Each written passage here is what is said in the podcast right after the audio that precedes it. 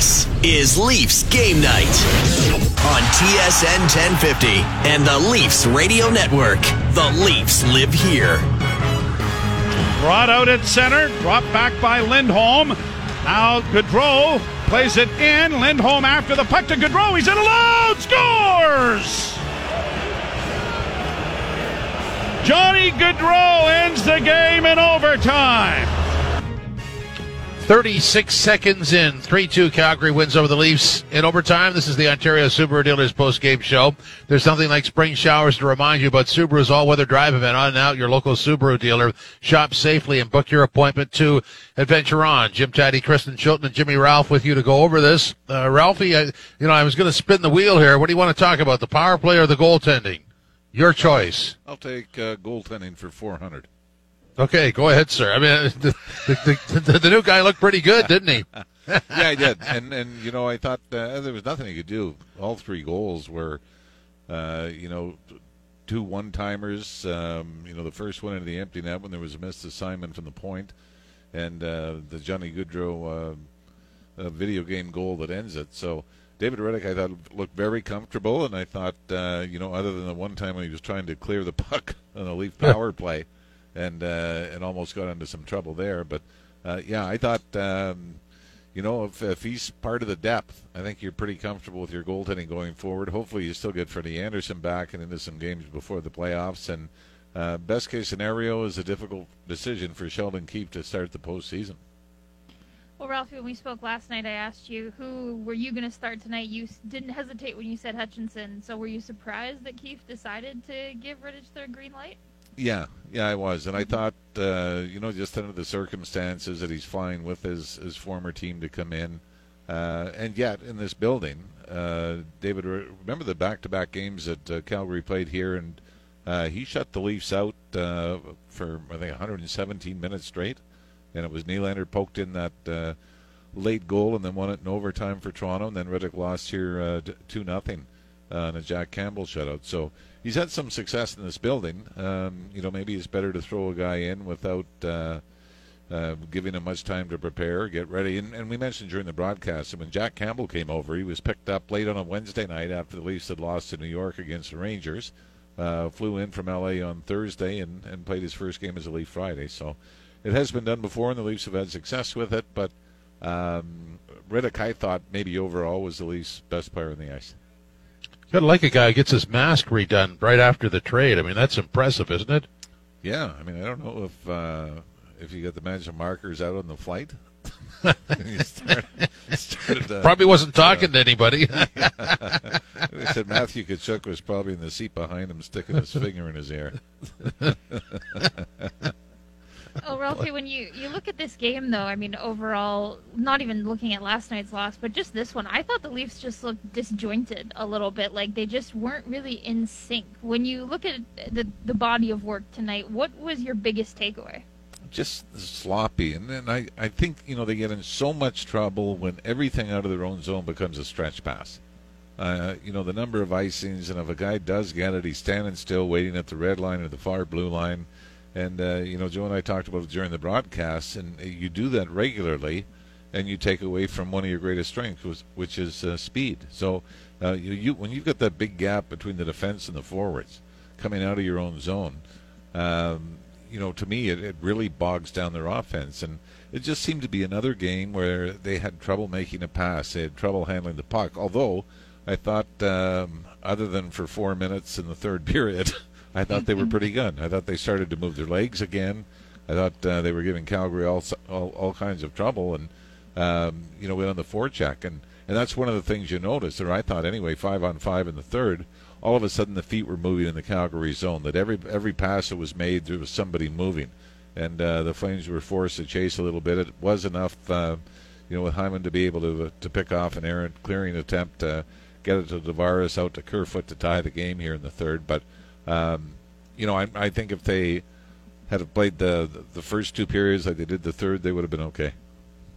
So let's play double jeopardy. The category is the Leafs power play. Go ahead. I'm not buzzing in on that one. it's just it's unbelievable. I mean, it's just yeah, there's it's, nothing uh, happening. You know, and, and, and there was one play as well where you know Tavares comes comes over the line, the left wing side, stops, curls, and and teams are so aggressive with him. They knock it off his stick and they clear it out. You know, it. Um, uh, Auston Matthews in this game only had a shot on goal. I, I thought uh, Matthews and Marner is, you know, probably as average as we've seen them uh, this season. Marner did have five shots on goal, and, and Markstrom did make a great save off Marner. Uh, and I believe that was five on five. I don't think that was a power play chance, if if I'm not mistaken. But um, you know, they they just, you, you know, the team they should be.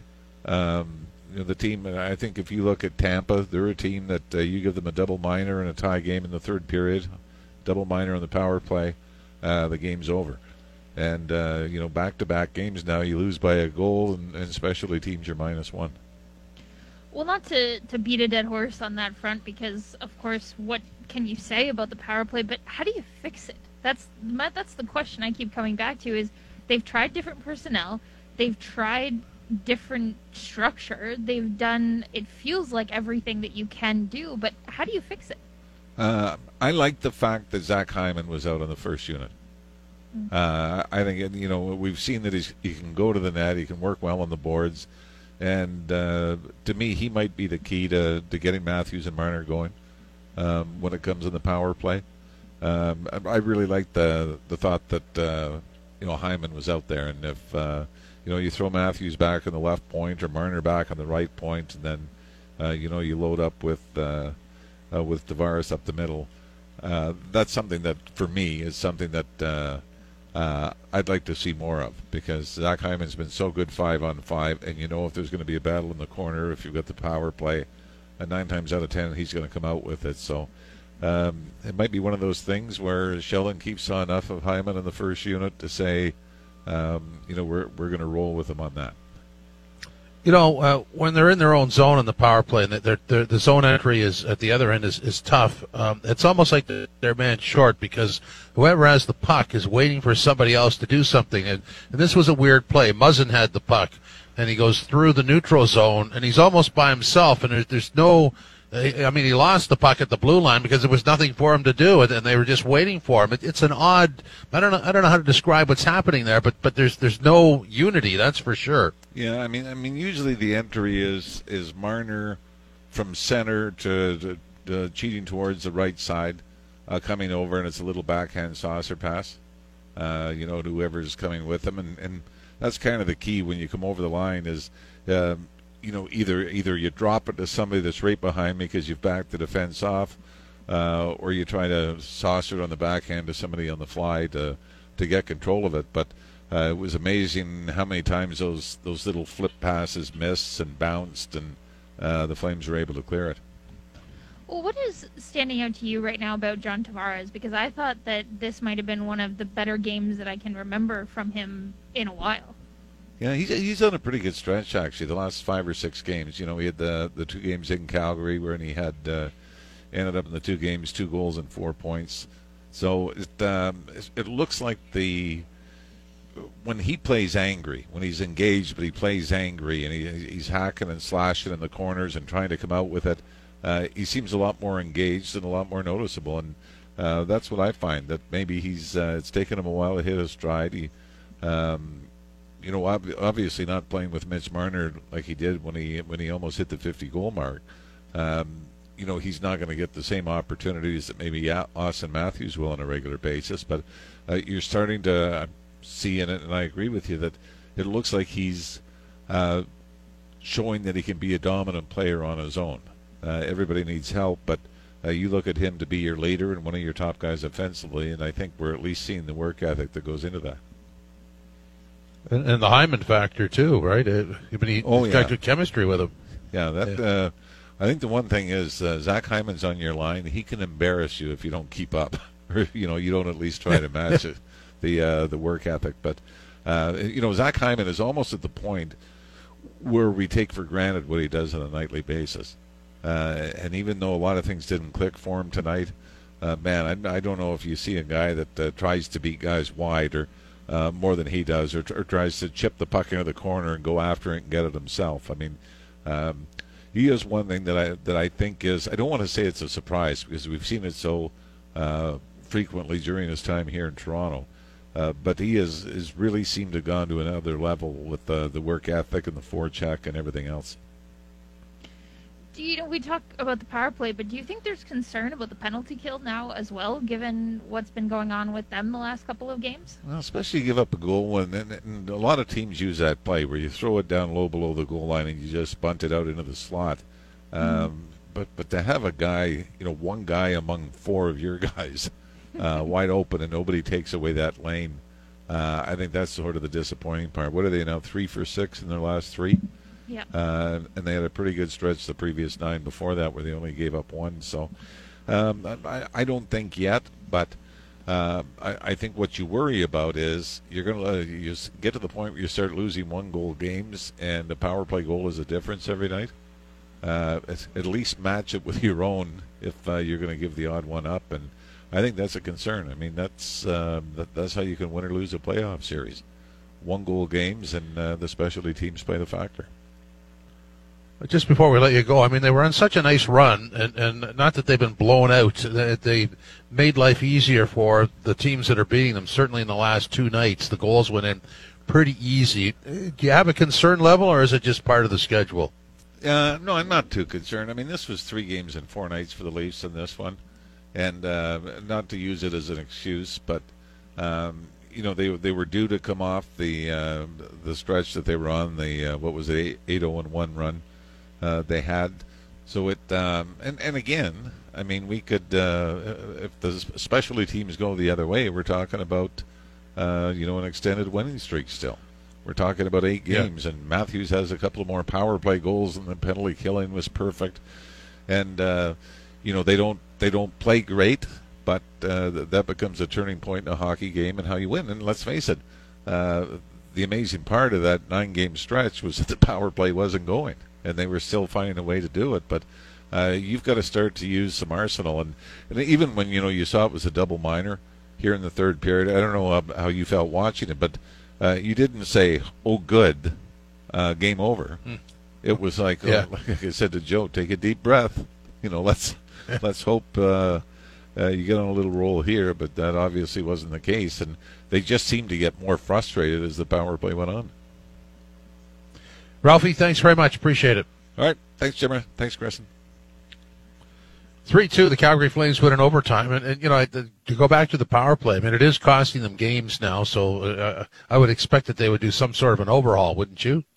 Well, I mean, that's kind of why I, I posed the question to, to Ralphie is that my question is what do you do to overhaul it? How do you change something that you have adjusted and tweaked and – I give Sheldon Keefe credit. He's tried different combinations. He's put different guys out there. He has um, mixed and mingled and tinkered, and he's tried it all. It seems, and I do agree that Hyman on the top unit is is a good choice, and I think he belongs there. But I just don't know how you overhaul it further. I don't know how you change it even more uh, without just completely stripping it down and you know starting again. And, and the problem for the Leafs is that they don't have any practice time is that I mean they're going to be off tomorrow. They play Thursday. They maybe will get a practice in before they fly out west, and then you're playing, you're playing, you're playing. You get back to Toronto and you're playing, and then you're you know, and then before you know it, it's playoffs. So I don't know when you find the time to really overhaul it and really change it completely. You can't really. You just you have to figure out the the core of what the problem is. And I said to you last night when uh, you know when we were doing the broadcast after, it's just it might have to just be the players that have to sit down with each other and say what's missing here. Like why do we look so disjointed? Why do we look like we have no idea how to play with one another? And maybe it's something as simple as just being open and just being honest about like, hey, this is what we're doing wrong. This is how we fix it. Let's go. We're a good team. We're good players maybe it's that simple. I don't know, but it's a confidence thing as well at this point. You can tell, and I just don't. I don't know if there's a fix for that when you're this late in the season and you have no time to practice. Yeah, that's a, that's an excellent point. They, they've got basically nothing to work with that way. It's just, I mean, there's so much talent there, and it's so tentative that it's easy to PK against because I mean that that play that you guys described where Tavares went over the line, they just stripped the puck off him because I mean it's it's almost like a steamboat count. You know what he's going to do because there's no support there, and so you just deal with him and, and fire it down the ice. And, and I mean that's their biggest problem is getting back in the zone to to set up and break down the coverage. I mean it is costing them games. It's uh, it's difficult that way, but. Uh, I don't know what to say. It's uh, and, and there are moments there where I mean it, it almost looks like they're shorthanded. Yeah, because people are. I mean, they're just they're standing around watching each other, right? Yeah, and you look at even at five one five tonight. I think the Flames had more controlled zone entries than the Leafs did, and you wouldn't expect that. And then on the power play, it's kind of the same thing where when they get in there, the other problem, and this is just I don't know if this is just a style thing, but on the power play, they they love to pass it without looking. Like they love to not even just take take a peek, see where somebody is. And John Tavares sent two passes to nobody. And then they just end up you know getting forced out of the zone again. They've got to regroup. It takes forever because they can't get in the zone to begin with. So when they are in there you've got to you know just just look where you're passing the puck. Complete the play. And and they're just that awareness sometimes is just not there and it hurts them and uh, I'm sure that it's it's a stylistic thing, but it's just something that I've noticed again and again, where when they do get in the zone and it feels like they're they're getting some momentum, these passes to no one end up turning into shorthanded chances the other way. So I don't know. I, I think that there's uh, there's a lot that needs to be discussed when it comes to these special teams, but especially with the power play, uh, it's just it's rough to uh, to watch at this point, and you just got to think it must be even worse to have to be out there. Well, yeah, and that's probably what's creating the you know the the decisions that they're making is the desperation to to get it going, and you know the, if you look at the graphic for the percentage and how successful it was in January to now, it's gone from a robust stock to a penny stock. I mean, it, it's it's the bottom of the league now. Oh, it's and it's been the bottom for like 14, 15 games. It feels like that this is just not trended in any kind of a positive direction, and that's the the concerning part is that we're not talking about a team, you know, coming out of the gate this way. It would actually be better if they started this way and then figured it out. Now you've regressed yeah. to a point where you're just wondering, wh- like, what do you do? And this is not the time of year where you want to be at the drawing board for something really important like a power play. Uh, and especially the fact that it's gone on this long. Sheldon Keefe barely even talks about it anymore. He's just like, well, like what is there to say? So I don't know how they're going to address it, but there's got to be a solution somewhere. Uh, it just, I think, more so than coming from structure or personnel changes, it's got to come from the players, and there's got to be some sort of mindset shift there that puts them into a better gear. Well, I mean, correct me if I'm wrong. They had a lot of different looks on, on the four minute uh, four minute advantage, didn't they? yeah, I, actually thought that there was a couple of opportunities there. I mean, here, here's the the one thing we should say is that John Tavares had a great chance. It hit the inside of the left post behind Markstrom. Like he had Markstrom beat, the puck just didn't go in, and that's that's how close they were to a goal on that power play. Now, if that goal goes in, if that puck instead of ricocheting out ricochets in, we're having maybe a different conversation about the power play right now. But you have to be good to be lucky you know and and yep. those are the types of things that just aren't breaking toronto's way right now. And when that happens you it felt almost like after that because it came so late in the power play that chance by tavares and then they don't get anything on the four minutes when they actually did have some chances it felt like it deflated them. And it just felt like they lost like things were going pretty well for them in that third period. They had their legs moving. They they were getting five on five opportunity and then the power play again it sucks the life out of them. So it's not even yeah. just the, the two to four minutes that you're you're working with there. You also have to combat the fact that the lack of momentum not just the lack of momentum but the way that it actually is proving to be a deflating part of their game. It's just a disaster. There's no other way to talk about it is that there's just it's sucking the life out of them. And you're just you know from their perspective you're almost probably hoping you don't get any power plays because at least then you don't have to go through it. Well, if you look back at, at the timestamp here, I mean, uh, they started the third period well. It took them six minutes and 17 seconds to be rewarded, and they were. And then at uh, 10 11, there's the double minor. So, you know, almost four minutes later, just a bit under four minutes later, uh, the, the wind goes out of your sails because now you're on a, a four minute power play and, and it's not producing. That's a game changer, isn't it? Yeah, and that's yeah, that's exactly what I mean. Is that it's just you you have if we were talking about this in January or February, you would say a four minute power play for the Leafs, like good night, Calgary. Yeah. They're going to score twice, no question, and you're going to be in a hole, and this is you know this is over. It's not that way, and it was great when the Leafs could find ways to win without a power play that was uh, you know high functioning, and now they're in this situation where goals get harder to come by in this type of stretch because you're playing a lot you're playing against teams that are rested when you're not. You're dealing with players being absent. I mean, William Nylander not being in the lineup, that's something. Jason Spezza, he's usually on the power play. He's out tonight as well. That's something too. It's it, those notes are worth mentioning, but they're not the reason for the problems, right? And that now it's it's getting to a point where when you can't outscore your problems, you've got to address the actual problem. And it's like it's it's a vicious circle that you always come back to it's easy, you know, to put a band-aid on it and say, okay, well, Auston Matthews is going to score every night, Mitch Marner is going to score every night, so it doesn't matter if the the power play doesn't click. Uh, you know, they'll be fine. But now they're not fine, and you can't rely on offense all the time to bail you out. That's why special teams exist. It's an advantage, and right now the Leafs aren't using it uh, to their advantage, and so that's why every single game you're just wondering how long can this go on? How long can the drought last when for the Leafs this is already what the longest drought in how many years. So it's it's a bad situation to be in and the the problem is that the solution doesn't really seem readily available when you consider everything they've already done to try to address it. All right, 3 2. Calgary wins in overtime. This is Leafs Game Night, TSN 1050, TSN1050.ca. Also available on the TSN and iHeartRadio apps and the Leafs Radio Network. Brought out at center, dropped back by Lindholm. Now Gaudreau plays it in. Lindholm after the puck to Gaudreau. He's in alone. Scores! Johnny Gaudreau ends the game in overtime. That is the TSN Turning Point. It's brought to you by Hockey Helps the Homeless. Visit HTH.com to donate, become a game changer, and assist them in their goal to shut out homelessness. Now, I don't know how many people are. There's nobody in the building, right? But it almost sounded like people were upset that that puck went in in, in overtime. What was that noise? yeah, they've got some uh, really intriguing po- uh, sounds now. They've they've really upped their game. I will say that the Leafs game ops uh, people have uh, definitely they've got the Go Leafs Go chant now. They've got all kinds of fun uh, bells and whistles. So they're really enhancing the in-game experience for us media types for like the the ten of us that show up for these games. So it's pretty nice.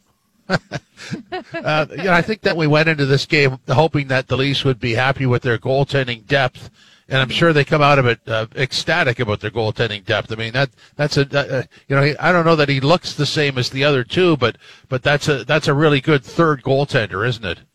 It's it's great. I I don't necessarily think that I would have put him in tonight. I I understand the desire to. If you're Sheldon Keefe, I don't know that uh, it it would have been my choice originally to to go over Hutchinson. Just just because I guess I think about it, like, do you wonder if Hutchinson isn't sitting there thinking, I've you know I've done X, Y, and Z for this team, and then now the guy comes in first day, just just landed practically, and he's going in. You know, you want to make sure that your goaltenders all feel a certain way, but then, as it is, Rittich went in, and I thought that he played really well. He was, uh, you know, made some good saves. Uh, the ones that did go in, I don't know you could hang any of those on him particularly. And if he's your depth, if he's the guy that you're going to turn to after Frederik Andersen and after Jack Campbell, uh, that's pretty good. That's that's a, a nice uh, you know choice in in net. And I also just think with Rittich, he seems like a, a, another kind of a Jack Campbell type where you know, just happy to be here, happy to, and and my and Michael Hutchinson as well. Just these guys who are just good teammates. You know, they're they're good character guys. Uh, they're they're not going to make a fuss. They're not going to be, uh, you know, they're they're going to do what's asked of them when they're needed, and that's really what the the Leafs would have been looking for in going out and acquiring him.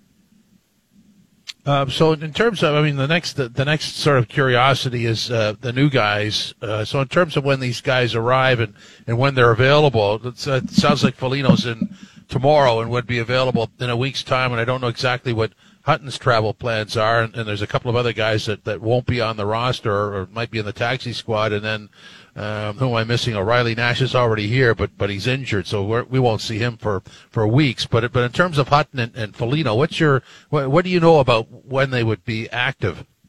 Yeah, so it sounds like if Foligno was departing uh, from Columbus today, if he gets into Canada, uh, let's let's say he got in tonight, that means that next Thursday, I believe the Leafs are back from Montreal by next Thursday. Or no, wait, they're in Winnipeg next Thursday. So that yeah. does com- it does complicate things because if Foligno's got to be here for a week, then they it would be longer than that before the Leafs get back after their trip to Winnipeg. They come home before going to Montreal. So all things being equal, if he is able to successfully quarantine, three negative tests, if he can get in a practice or at least get skating while the Leafs are gone, if he can get in the facility, skate a bit, uh, I could see him being ready to go for that game in Montreal. So that would be the end of their upcoming uh, six-game road trip at the end of the month. I mean, that's that's probably your best bet in terms of seeing him. Uh, and then when it comes to Hutton, because of where he's he's coming from out in California, so uh, he will be in the same boat where he'll, he'll be on a plane. I would think that considering what happened, considering the trade deadline was yesterday, so he would probably be around the same timeline. Uh, but again, Hutton to me is a is one where I don't know that we'll see him immediately. I, I don't know that he's someone that they're going to uh, really try to work in just because by the time he quarantines, if it's the same situation as Foligno, and we're talking about six games from now and there's only 14 games left, it's a very small window in which to get your lineup ready for playoffs. And at the same time, you'd like to know what you have in Ben Hutton before playoffs. So I don't know what the sweet spot is there for him in terms of, of getting in, if it's a matter of maybe working him more into practices, if there's a back to back maybe towards the end of the year. I think there's one against Montreal um, I forget now because the schedule yeah. uh, has been adjusted, but I think there is one more back to back. Maybe you work him in there, but he's more depth. He's, he's a depth signing, obviously, but at the same time, you could probably, you know, you, still want to be, a, don't want to be putting him in for the first time in you know game six of a playoff series right if somebody gets hurt so there's a lot to consider there uh, i would just think that Foligno's the big one that you're waiting on and i uh, based on the timeline and the quarantine and the leaf schedule i would be eyeing that montreal game to uh, be making his debut which is a pretty good spot to do it if you're you're yeah. coming to the leafs it may as well be in montreal well, the the schedule is bizarre to say the least, but because the Ottawa game got pushed to the very end, they're going to go through uh, Vancouver and Winnipeg, and then they're going to come back and, and then go to Montreal, come back home two games against Vancouver, then go back to Montreal, then home for two against Montreal, finish in Ottawa. So you know, really, what they're doing is they're playing Montreal three games in a row to end the season, and then Ottawa is the the, the finale. But you know, it's it's funny because for all these years, everybody wanted a Toronto Montreal playoff series. That's likely to happen in the first round, and you'll almost be sick of the Habs by then. oh man, the way that the schedule is is working out here. I mean, the fact that they were done with Edmonton so soon. They played so many games against Edmonton. And so now they're done. And then now tonight they're done with Calgary. And then you're going to see Winnipeg Thursday and then three straight against Winnipeg next week and then you're done with Winnipeg, yeah. and then it's just all Montreal until the end, and then potentially another, uh, you know, four to seven game playoff series. So we're gonna we're gonna be sitting here being like, what new do you what new can you say about Montreal and Toronto? But it's a good problem to have if if they honestly, given the COVID situation that happened in Vancouver. And you know, even with Montreal, if, if you can just get this regular season done, if you can just knock wood, yeah, oh yeah, every, get everybody out of here healthy, uh, you're happy. But I do think it'll be quite amusing when we're talking about Montreal, Montreal, Montreal, and then that's their first round opponent, and it's all Montreal for another two weeks after that. But uh, in terms of a matchup, that is very intriguing to me based on not just last night's game, but the whole season series between Toronto and Montreal. It it really could be. Uh, one of those kind of for the ages because when when was the last time they saw each other in the postseason?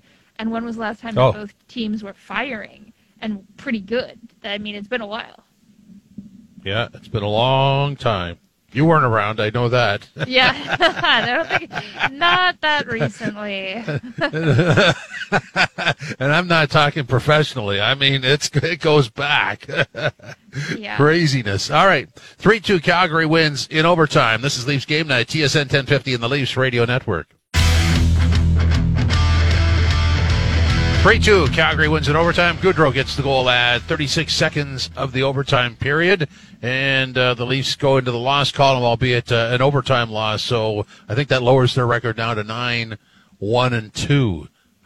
nothing to be worried about. But but there are. I mean, we pick away at this. I was looking at the event summary, and I mean, it's an eerily similar performance from both teams. Um, Auston Matthews had one shot and another four that didn't get through.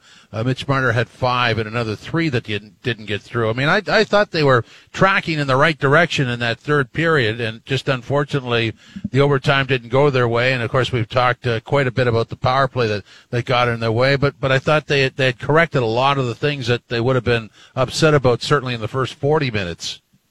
Yeah, I thought the third period was definitely uh, Toronto's best, which is ironic considering that they're playing the second half of back to back, and it's usually they start to fade in the third. But uh, I, you know, I thought that the first two periods they did way too much defending. First of all, and I thought they really let Calgary kind of dictate how the game was going to go. That they played Calgary's game instead of playing their game, and that was kind of a point that Ralphie made about um, you know, but the D and the uh, the forwards being so separated, and and they're trying these stretch passes to get out of the zone, and their breakouts were sloppy, and it was just that's not Maple Leaf hockey. Like you you don't get away from using your speed just because another team wants to play you defensively tough, and they want to be checking and they want to be physical. You, I don't think the Leafs got pushed around, but I don't think that they're obviously comfortable playing that game. And instead of dictating the pace, which is what they did in the third, the first two periods, it felt like they just were were trying to match what Calgary wanted to do. And in the end, that's going to hurt you because your identity is speed and pace and uh, really forcing the other team to keep up with you. Whereas, you know, Calgary is more about smothering defense and, and just trying to, uh, you know, keeping guys on the outside and using their physicality. So that was kind of the, the issue, or at least part of it, in the, in the first two periods. And then in the third, once the Leafs got rolling, it felt like the, if it weren't for that power play, who knows what might have happened? It would have been well, a different result. Well, Markstrom was pretty darn good too. I mean, he made yes. that uh, one pad save that was miraculous. Uh, and, and, what you described there, I, I, totally agree with. They're not dictating or they're not dealing the cards, as I like to say. Um, and, and I think you would apply that in, in a, in, a, different sort of way to what happened last night in Montreal. They did fight back to tie it at two, and then that that uh, Anderson goal, uh, what a buck and a half later, that, that gave Montreal the three-two lead, seemed to take all the starch out of them. So you've got a, a sample size of six periods of hockey here, and and really what you have is I'm going to say maybe one and a half periods where they are themselves. Would you agree with that?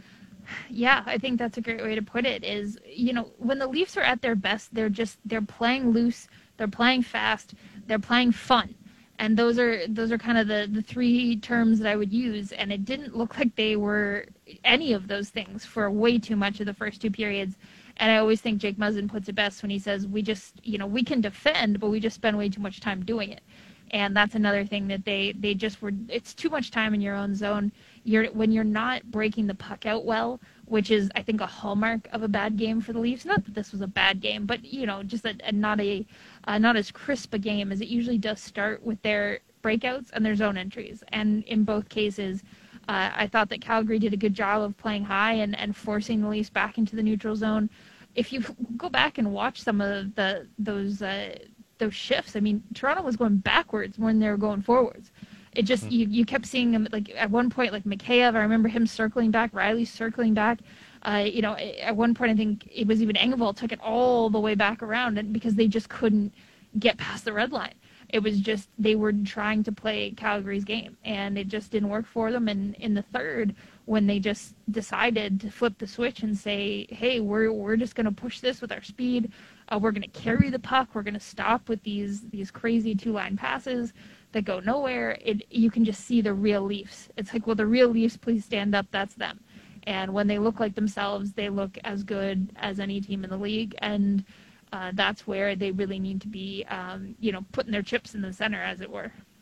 Yeah, I mean, what we're talking about here is they're not looking like themselves. They lose four two to Montreal, uh, and and uh, and they lose uh, three two to Calgary in overtime. It's not like they're getting blown out, uh, and that's with no power play and not looking like themselves. So there's there's plenty to be optimistic about. That's for sure. Oh yeah, I mean, there's there's no, I don't think there's any high level of concern. Certainly, it's it's just it's a weird stretch when you have you know the travel that they have dealt with. I don't think that Ottawa game was particularly good either. The fact that they won it Yeah. is is about the only good part of it. So it's kind of a three game stretch, the three games in four nights where you're kind of talking about, hey, you know, this is not uh, it's on a banner week for the Leafs, and in a normal 82 game season, it might uh, it might be even less concerning. But considering where they're at and the abysmal power play and the fact that it's only 56 games and they're getting closer to playoffs, et cetera, et cetera, it feels a little bit more, you know, you're a little bit more uncomfortable with it, but at the same time, you know, if they take a day off tomorrow, they come out and put up a big win over Winnipeg, you're not really going to remember a whole lot about what happened over these last two games because, you know, these, especially tonight against Calgary, this is probably not a team they're going to see in the playoffs. Ottawa's not a team they're going to see in the playoffs. You'd rather see them play really well against Winnipeg in order to really make a judgment about where they're at right now. Yeah. Uh, well, okay. We'll let you go. I'm, I'm looking forward to chatting with you again on Thursday night when the Leafs are, are hosting Winnipeg. Thanks, Kristen. Can't wait, Jim. All right, 3-2 was the score for the Calgary Flames in overtime over the Leafs. We'll continue on. This is Leafs Game Night, TSN 1050, TSN1050.ca, the TSN and iHeart Radio apps, and the Leafs Radio Network.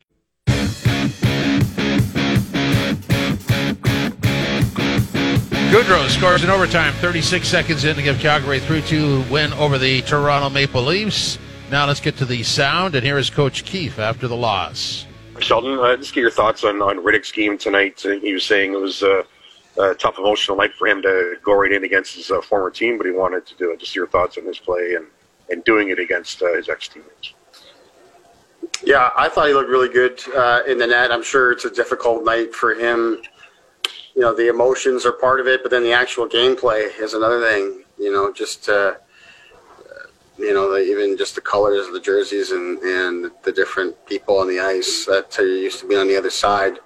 That could be difficult, but I, I thought he looked good in the net. He looked confident, made some good saves for us. I don't think he had a chance on any of the goals. Uh, so yeah, it was a, a good debut for him. Thanks. Next up, we'll go to Mark Masters, TSN. Go ahead, Mark. Sheldon, what did Scott Sabourin do to earn the opportunity tonight, and what did you think of his contribution? Well, first off, he's just worked extremely hard every day that he's been around our group, whether it's training camp or with the taxi squad and or what have you. He's he's done nothing but work extremely hard and be be a good teammate around here. Uh, so that's part of it. Uh, we've been we've been looking to, to you know look to give him an opportunity to play. He's you know one of these guys uh, that hasn't gotten an opportunity here yet. We've given a number of opportunities to others and he played a full season in the NHL last uh, last uh, season and hadn't got a chance here yet. So we were looking, and we thought t- tonight, given our opponent and who they were, and the fact it's a back to back for us, it was as good a time as any. Uh, and I thought he, I thought he did his job. Uh, you know, obviously we didn't use him in the third period, um, but the shifts he got, he moved his feet, he was physical. Uh, you know, he, he found a fight and held held his own against uh, as tough a customer as there is in the league. Um, so definitely, uh, we are happy with, with what he with, with what he did. Uh, what is uh, Spezza's status? Spez is fine. Uh, we you know we just we made the lineup change here today as a chance to give Spez a rest combination of the schedule and the fact he's been he has been uh, battling through a couple things. He's he is fine, but uh, just schedule and some of the wear and tear was was enough reason to to give him a night. And as I said, we're trying to get Sabourin a, a chance. So they play the same position. It just all the things added up uh, that today was a good day to give him a night off, but he'll be back in. Next up, we'll go to Chris Johnston, Sportsnet. Go ahead, Chris. Sheldon, did you get more guys here, you know, with your acquisitions and that? Will you look to, to give other guys rest down the stretch? Is that part of kind of your thinking, or? Yeah, well, we'll see how it goes. We'll take it a day and a game at a time, but but that is my thinking. Yes, uh, uh, both our roster and salary cap situation are different here now, so we think that's going to present us some opportunities that we haven't had uh, up until this point. Uh, so yeah, we will we will look uh, to do that throughout. But you know, like I said, we'll take it a day and a game at a time. And on tonight's game, how did you think you guys? Obviously, Calgary plays pretty low event hockey these days. How did you guys handle that that challenge? Well, I, I you know I think we'd like to do some things better for sure. I thought we were still a little sloppy with the puck and, and didn't adjust to the game well enough. You know, they were they had, had clear purpose to make life real hard on us to get to the neutral zone. They were very structured and very patient. Uh, they of course played with the lead uh, a great deal in the game, which played into their game, of course. Uh, but you know, by and large, I, I thought we did a pretty good job of staying with it uh, here. Our schedule's been tough. We knew, you know, as there, you know, they, they had one game in eight days coming into tonight and knew that they were going to be fresh and all those kind of things to make it harder on us. So I thought there's some things we could definitely do better. We could do some things better tactically, and that's on me. And then our execution and simplifying things at different times we can we could have done better. But I really liked our third period. Once again, you know, uh, we have to find a way to, to even the game. Uh, I thought we had opportunities to win the game there, both even strength and on the power play. So that was uh, really good for us. So, save for the final five minutes of the third period, I thought we were really good, which, all things considered, um, you know, we're happy with that. We'll take two more here. We'll go to Jonas Siegel, The Athletic. Go ahead, Jonas. Hey, Sheldon, I was just wondering where you've seen John come on offensively here the last little while. Uh, I think you know he's he's gotten some pucks in good areas, um, and and he's he's putting it on the net. Um, I think when he does that, and when he gets into the slot and he just lets let lets it go, doesn't overthink it, and just kind of gets it there. Um, when he gets to those spaces, things ha- seem to go his way. Um, but you know, I I've been answering a lot of questions on John all season, but I I felt pretty good about John's play through most of this season on both sides of the puck, and it's nice to see him, uh, you know, get get a little more of a reward in terms of five on five you know, goals or assists. And the last one here, we'll go to Terry Koshan, Toronto Sun. Go ahead, Terry. Yeah, Shell, just the day off tomorrow. Uh, is any update then with uh, Nylander and what his status will be uh, going forward? Uh, I'm still waiting. Still in. Uh, we're still waiting to hear from the, the league on how that's going to proceed. Um, so I don't really have an update, no, other than it just remains day to day here for him. Sheldon Keefe, after the 3-2 loss to Calgary in overtime, a couple of points there, adjust to the game. And that was certainly the problem in Montreal last night as well. And the reason you have to adjust to the game is you're not scoring first. And I know that that's a silly stat that you feel that they should be able to rally. But that stat was really um, accurate. I mean, if you go back to when they were one and six after those three straight wins in Edmonton, and remember those three straight wins in Edmonton, they dictated everything in those three games. They scored first. I mean, uh, come on, Edmonton only scored one goal in the three games, so so they were able to do whatever they wanted to do, and, and they did it well. I don't want to take anything away from them. But in these two games, you know, they're not scoring first, and it takes them a while to adjust. Uh, as I said uh, to Kristen earlier, I think they, they only adjusted in the second period last night, and it, that didn't last long because a goal canceled it out. And they didn't seem to be able to recover from that. Uh, tonight it was a really good third period, but you get you get back to that stat of, of controlling your fate by scoring first it just seems to hold so much water. It, it's unbelievable that you know the way the game's played. You wouldn't think that that would be that accurate, but but certainly it is. It's something to to track. That that doesn't mean that everybody quits after the other team scores first, but but it does sort of create a template for that team to succeed. You'll see it in the playoffs, I guarantee you. So you know it shouldn't happen as often as it does in the regular season, but you will see it in the playoffs. Uh, the other story tonight is David Rittich uh, debuting in goal for the Leafs. He stopped uh, 25 of 28, all 14 in the third. The three that went by him, Valimaki early in the first period was wide open. Uh, Lindholm on a power play, seven seconds into the power play, looked like a drill. There were no lanes uh, closed and, and uh, a shot that nobody would have stopped. And then Gaudreau turned, tried to turn him into Gumby in overtime. And of course he couldn't stretch that far. So that, that's a team failure there. So you wouldn't fault him on any of the three goals. Here's what he said post game. Hi, David. Uh, welcome to Toronto. I'm just wondering what emotions you felt today uh, starting it with the new team. Obviously, it was a tough one, right? Uh, I played against my old team where I was for four years, and uh, I got like uh, some some life friends there. So it was a tough one, and uh, the even worse thing on it, we lost in overtime. Next up, we'll go to Mark Masters, TSN. Go ahead, Mark. David, what was the strangest or weirdest moment out there for you tonight facing your old team? Uh, probably in the first period when I got scared of uh, player in blue jersey. That was probably the weirdest thing what what what what could happen to me. So uh, I just stream that puck, and uh, then I figure out I'm, I'm blue too. What stands out to you the most about your new team? You've played the Leafs a lot, obviously, this year. What stands out being part of them now? Oh, it's great. Uh, uh, beautiful city, uh, great guys. A lot of I for what I have a chance to meet them. Uh, it's a bunch of beauties here, so it's great. We'll take a couple more here. We'll go to Jonas Siegel, the Athletic. Go ahead, Jonas. Hey, David, I was just wondering what that plane ride was like uh, with your former teammates to Toronto.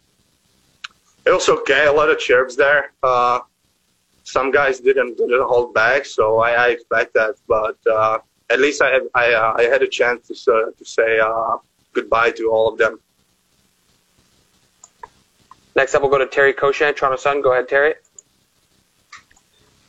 Hi, David. Uh, welcome to Toronto. Sheldon Keefe was saying that he talked to, um, telling us that he talked to you yesterday, and you wanted to get right in there and play tonight. Uh, how key was it for you to get to get in, no matter who you were playing uh, in your first game of the Leafs? Obviously, it's, it's great if you, if you if you are able to go to the game right away to kind of get feelings back. I don't really know for how long I didn't play. I I, I feel like it was like two weeks. So uh, the first half of, of the game, I, I kind of felt weird, and uh, then I then I then I feel I uh, I got my bag uh, my my game back. So uh, yeah, it was huge, and uh, I'm thankful I can be here, and uh, I got this opportunity to be in this great team. Probably no surprise you got a little bit of snow job there from uh, Matt Tkachuk. Uh, if you know him, uh, he does that a lot, so it didn't surprise me. He's he's a great player, and uh, he's hard from that. David Rittich looked pretty good in the Leafs goal. They lose 3-2 to Calgary in overtime. Our next Leafs game will be Thursday night at home to Winnipeg. Our next action will be tomorrow night. The Raptors against San Antonio. The Raptors losing to Atlanta tonight, 108-103. Thanks for joining us on Leafs Game Night. TSN 1050, TSN1050.ca. Also available on the TSN and iHeartRadio apps. And good night to the Leafs Radio Network.